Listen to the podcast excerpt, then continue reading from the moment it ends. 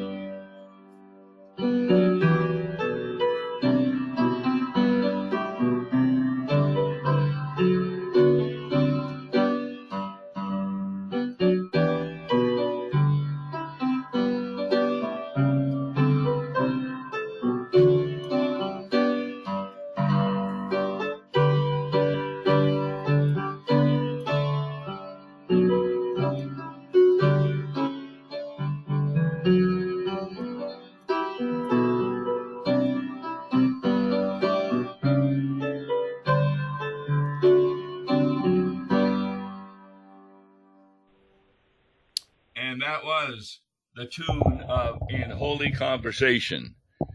It's written by a classmate of mine when I was at the seminary, and his name is Gregory Wismar, born in nineteen forty-six. Now, what's interesting about this hymn, a lot of times they use hymn stanzas as sources of sermon illustrations. That's a time-honored Lutheran tradition. But not so common is the use of hearing a sermon, and then it becomes a hymn. It was a sermon, however, that inspired Gregory Wismar to write this hymn. In July two thousand two, the Missouri Synod's Commission on Worship, of which Wismar was the vice chair, sponsored the first in a series of triennial national worship conferences. One of the preachers at the event was Doctor David Schmidt of Concordia Seminary, Saint Louis. His message on prayer as Holy Conversation inspired Gregory Wismar to write his hymn. The theme of the hymn is Psalm fifty, verse fifteen. "Call upon me in the day of trouble, I will deliver you, and you shall glorify me." This is the hymn of the day for proper number eleven, and that is this coming Sunday, which is also known as the eighth Sunday after Pentecost. So I'm Tom Baker, and I'm talking to Pastor Mark Smith. Are, are you familiar with this hymn, Mark? No, I'm really not, Tom. uh, the, the uh, I guess it's because it's so new. Um, and the, the melody is not familiar at all to me either. But, uh, uh, you know, so it's a short and sweet hymn. I, I, I, I'll tell you, there's some really interesting uh, Bible texts that are given at the bottom of the page in the hymnal that I, I'm, I'm going to look forward to talking to you about. Yes. It's the tune is Swedish. Yes. And that's why it's really an interesting, got a lot of eighth notes and this kind of thing. Yeah. And it would be good to have a, a choir there also helping the, converse, the congregation to sing it. Yeah, it's a very but, cheery tune. Yes, it is. And we'll be using it this Sunday at our church. And our churches, uh, the four of them I'm, I'm dealing with, for this eighth Sunday after Pentecost. So would you please read stanza one? Okay. In holy conversation, we speak to God in prayer, and at his invitation, our deepest thoughts we share. We come, his will obeying, as children bringing needs, and to support our praying, his Spirit intercedes.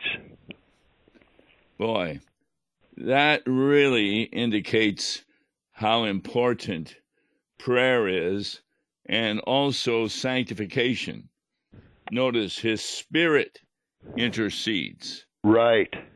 What's that talking about?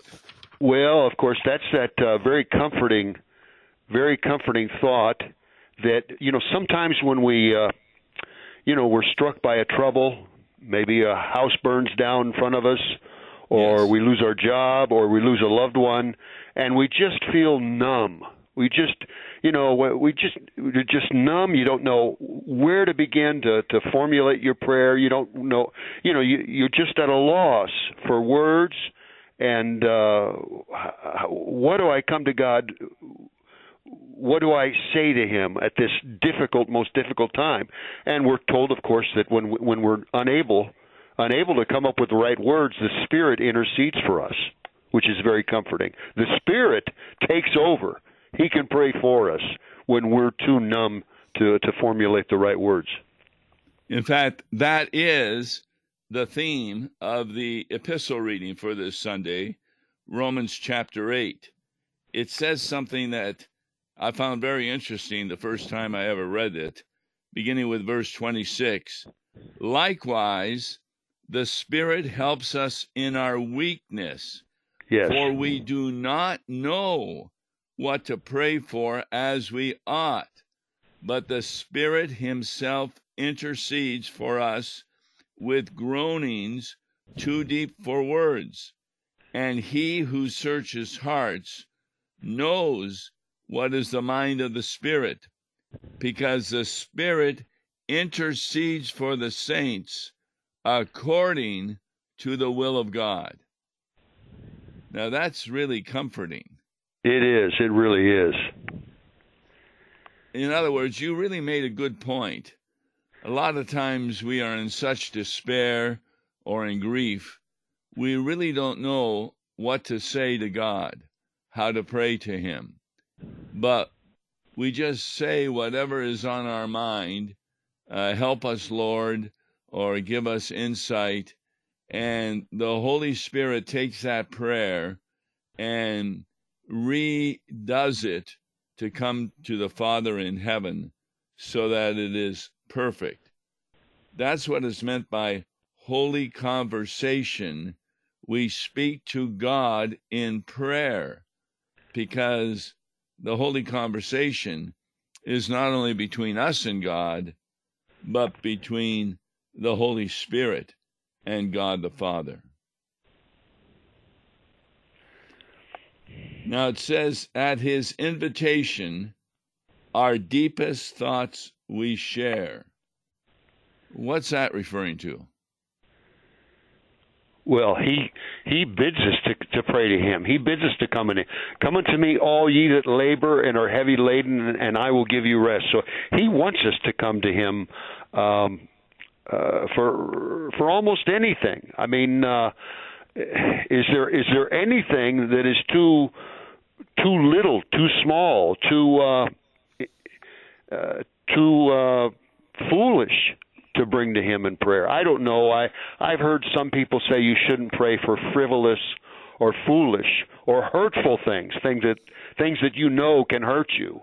But uh, I'll tell you, there's very little. I think there's very little that uh, would be excluded, um, really, that that God would exclude from our prayers. He wants to come. He wants us to come about even the, the smallest, uh, most insignificant things if they're troubling us. Yes, I was in a youth confirmation class I was teaching once, and uh, one of the girls said, when we were talking about prayer, would it be okay if I prayed God for a new bicycle? And my response to her was, would you ask your own father for a bicycle? And she said, yes, I would talk to my parents about it. And I said, anything that you would talk to your parents about, you can talk to God about. That's right. Because he is, yeah, I, he is your father. I I agree. Uh, there's not there's not too much, you know, unless it's something really foolish or hurtful that we know would be uh, hurtful for us. There's not too much that uh, that we should really leave out of our prayers. I How remember does... I remember being called over to one of my parishioners once. Um, his his dog, his his family pet, had suddenly died. Oh. And he called me up and said, Pastor, would you come over and, and pray with me? And we, we went out on his on his back porch, and the poor dog was lying there, and uh, we both we both prayed prayed uh, that God would comfort uh, him. And you know, I have kind of a soft heart for animals myself, of course. And uh, there we were, a couple of grown men praying over this uh, dead dog. Uh, yep. But uh, but it was uh, I think it was uh, a, a comforting time for my parishioner, and I, I understood his hurt, and uh, that that by all means I, I, I didn't even hesitate to come over and, and pray with him. Exactly, that's a very good good example of how we speak to God in prayer, and our deepest thoughts we share, because a deep thought would be at the death of a loved one, even if it's an animal. And what I find interesting is the hymn says, we come his will obeying, yes, as children bringing needs. So parents often hear from children things that they need. And that's not something that the parent is going to make fun of or anything, but we will try and explain to the child their needs. Sometimes we can furnish them with what they're asking. Other times it's not possible, but we can still comfort them. Yeah, uh, Tom, I think a passage to look up on that on that uh, issue, it would be First John five fourteen. fourteen. I found that I found that helpful with that thought. I don't What's have it, it at my fingertips. Maybe you can get it faster than me. No. First John five fourteen. No, I, I don't have it in front of me. Don't have it? There's another one I do have that I think is, I'll tell you, I was, uh, this thing, I never forgot this. This was taught to me by uh, uh, a most revered professor for both of us, uh, Professor Thomas Manteufel. Oh, and uh, that's the that's the He was a member of my congregation. I know, and I, I think his wife also played the organ for your church too. That's if I correct. remember right. She did. I, Isaiah sixty-four, Isaiah sixty-five, twenty-four. That's a really comforting passage. Let me get that for you. Isaiah sixty-five, twenty-four. Before they call, I will answer. While they are yet speaking, I will hear. And here was what Uh, Uh, Professor Thomas Manteufel shared with me. I never forgot it. It's one of those things I just never forgot, and that is, let's say, uh, let's say you've got a kid that's coming home from college, and uh, You knew that he was going to be at such and such a place by such a time, but you haven't heard whether he safely made it, or you heard, or somebody else was uh, supposed to be done with surgery at such a time, but you haven't heard the outcome yet. Uh, Professor uh, Manteufel said, you know, don't leave off praying. Even even if you feel already that what is done is done, don't cease to pray, because God will hear your prayers in advance of your praying. Isn't that marvelous? God yes. will hear in advance of your praying, and he will he will answer your prayers uh, even before you pray them.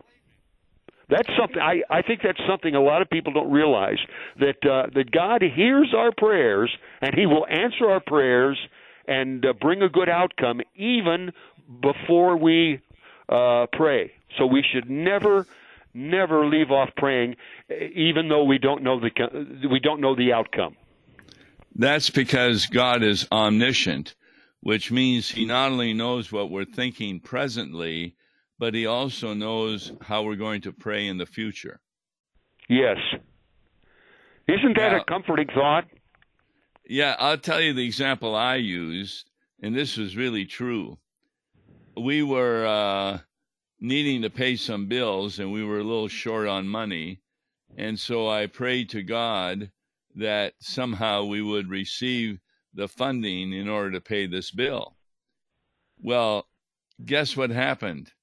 That day in the mail, I got a check that ended up paying for it. No kidding. And, of course, that had to be mailed ahead of time. The person had to write it out ahead of time.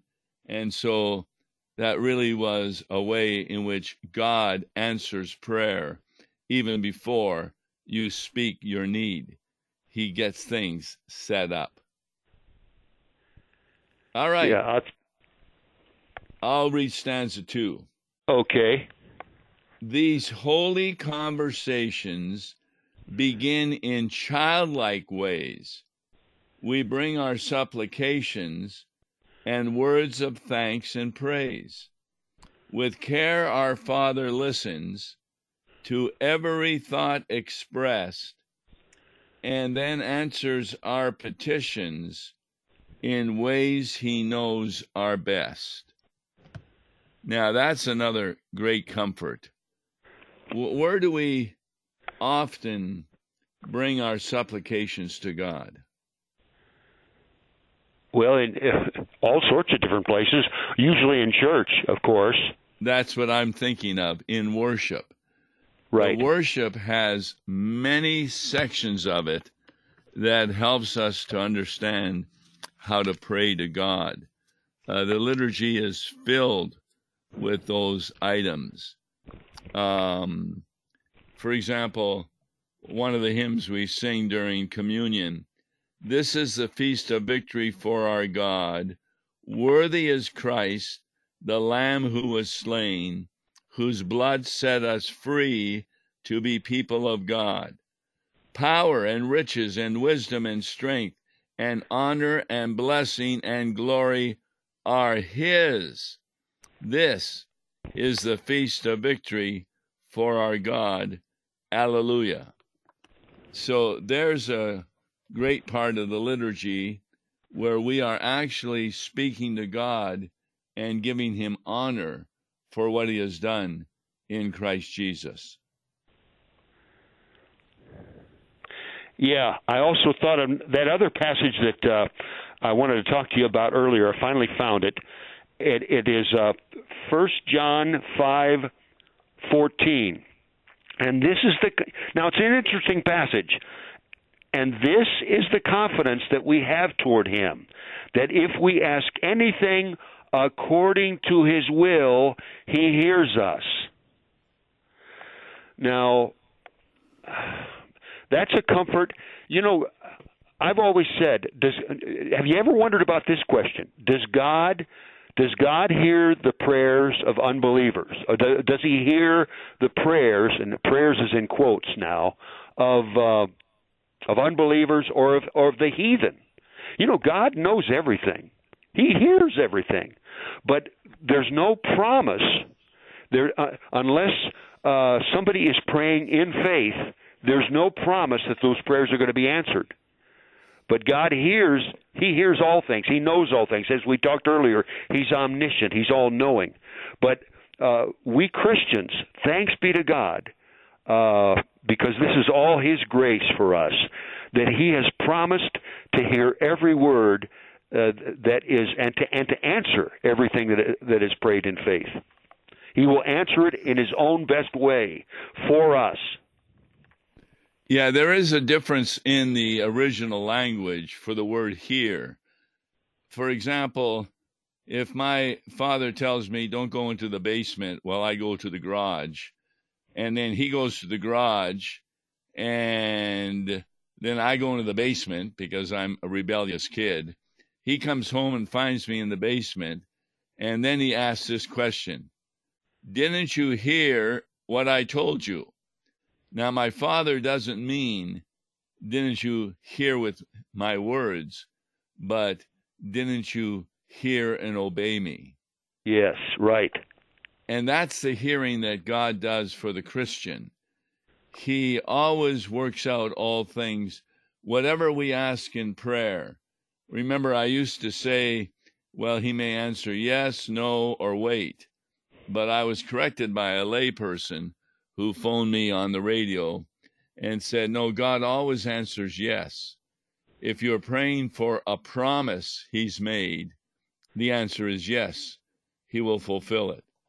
If you're praying for something that is not a promise, like I often prayed that I could get a motorcycle, then his answer is always, as Jesus said in the Garden of Gethsemane, not my will, but thy will be done.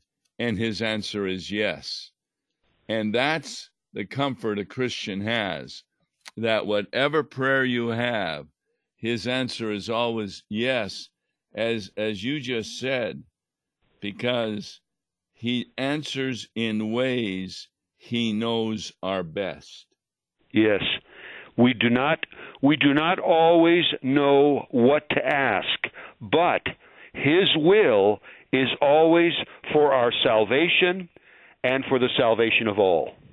Yes, and for the good of our life. Right. No doubt about that. So this idea of holy conversation, a lot of people think that that holy conversation only occurs when you have a prayer to God. That, that's not true. For example, you're going down the highway, and you suddenly see a car in the other lane coming towards you. You will often say, Lord, help me. Yes. Guess what? That's a holy conversation to God. That's right. And that's a, that's a prayer. That, yes. that, short it may be, it's a prayer. Well said. All right, stanza three, please. As holy conversation in silence or by word, in every situation, through Jesus we are heard. So let us pray securely, expressing hopes and fears, with confidence that surely our Father ever hears. So that kind of fits with what we said, that our conversation may be in silence. It may be a thought we have in our mind, right, and we don't say it out loud. But it doesn't matter, because the Holy Spirit even takes those thoughts to God the Father in heaven and refashions the prayer. So not only does the Father hear it, but he answers it to our good. Yes, and the Holy Spirit does that. Imagine how quickly the Holy Spirit works in cases like that. If you're on the road and a car approaches you coming the other way, you're right. The Holy Spirit is awful quick to get that uh, to get that message to God. And uh, well, like I said, in fact, before we call, he will answer.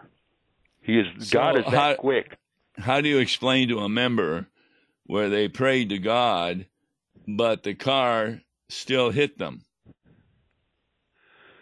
We do not. We don't have all the answers. We do not know uh, why God yes. permits certain things to happen, but we do have the sure and certain comfort that all things work together for good to them that love God, to them that are called according to his purpose. So somehow, some way, uh, that tragic happening is going to work out for our ultimate good. Well said, because it says not only do we express hopes in our prayers, but we also express fears. Right. And that means we take to God whatever is bothering us, and with confidence, we can be sure that our Father hears us. So that's pretty good. Lots of comfort. Lots of comfort. Uh, whenever we're talking about prayer, there's there's a, a great deal of comfort involved. And we need to understand it's holy conversation. Why the word holy? Well, it, because it has to do with it has to do with God. We're we're, yes. we're talking to God. Uh, anything that has to do with God is is really holy. Right. I mean, the true. We're talking about the true God, of course, the triune God, Father, Son, and Holy Spirit. Yes.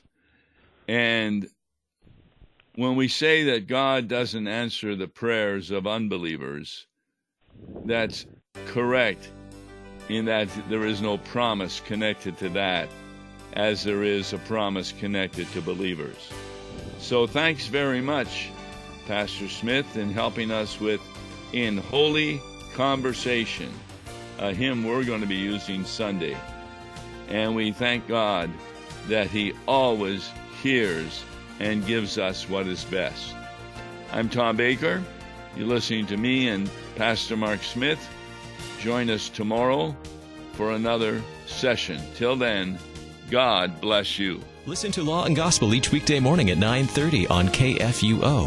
For a tax-deductible gift to Law and Gospel, please make your check out to Law and Gospel and mail to Law and Gospel, P O. Box two eight nine one zero, Saint Louis, Missouri six three one three two, or call toll-free one eight seven seven two six seven one nine six two. Views and opinions expressed on Worldwide K F U O may not represent the official position of the management or ownership of K F U O, the Lutheran Church-Missouri Synod. If you'd like to comment on programs or topics heard on Worldwide K F U O, write us at K F U O, thirteen thirty-three South Kirkwood Road, Saint Louis, Missouri six three one two two. You can also leave a question or comment on our comment line at three one four nine nine six one five four two. We are the messenger of good news, Worldwide K F U O.